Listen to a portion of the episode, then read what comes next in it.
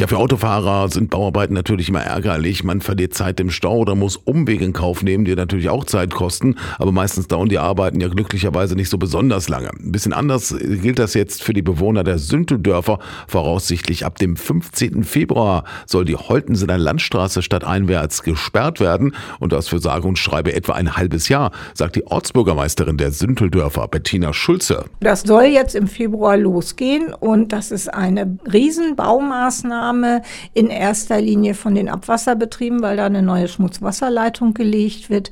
Und das wird eine sehr langwierige Baustelle. Geplant ist von Februar bis August.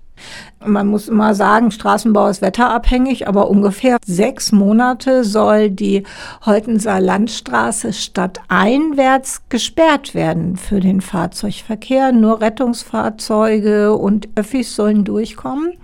Und stadtauswärts soll das Ganze dann als Einbahnstraße funktionieren. Und zwar zwischen Schießstand und ja im Prinzip der Kreuzung unten in Hameln bis zum Reimerderskamp. Und wer dann aus den Sündeldörfern Richtung Hameln will, der muss dann über DB 217 fahren, was natürlich für viele auch einen Umweg bedeutet. Nicht nur die Holtenser, ich denke, da fahren auch andere, die aus Hannover oder irgendwo anders her nach Hameln reinfahren, fahren da sonst durchaus durch, aber die müssen sich ja nur ein bisschen umgewöhnen. Aber für Holtensen wird es schwierig und für Leute aus Pötzen, Wellihausen und so, die müssen eben auch gucken. Die offizielle Umleitung soll tatsächlich über DB 217 217 gehen.